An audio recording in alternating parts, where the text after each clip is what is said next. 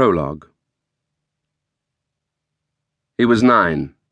It was his first morning in England, and he began to wonder if all English houses were like this one, large yet with small rooms, full of things that no one could use armless statues, vases with lids to them, curtains as immovably draped as one of his mother's evening gowns. They had arrived the night before, and he had passed through the hall, wrapped in a blanket and carried in his father's arms.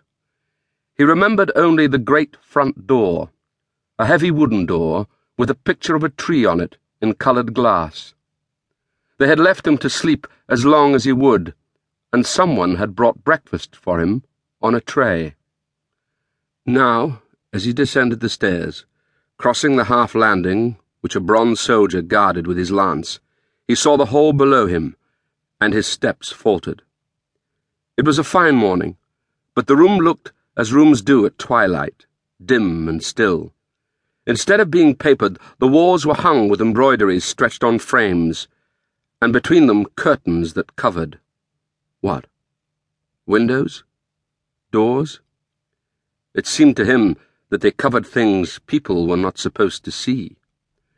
There was a single mirror with a wooden frame, and this frame of carved and polished red wood looked as if it had grown branches of its own for strips of wood shaped into leaves and twigs twined across the glass. Within this mirror, he could not see himself, but an open door, reflected, and beyond it, the beginning of the garden. The door stood wide, and he went through it, seeking the garden where he knew the sun must be shining. Then he saw the picture. He stood quite still, and he stared at it. It was a painting of a lady in an old fashioned dress of striped silk, bright blue and gold, with a little gold cap on her head. She was holding a silver plate, and in the plate was the head of a man. He knew it must be a very good painting because the artist had made it look so real.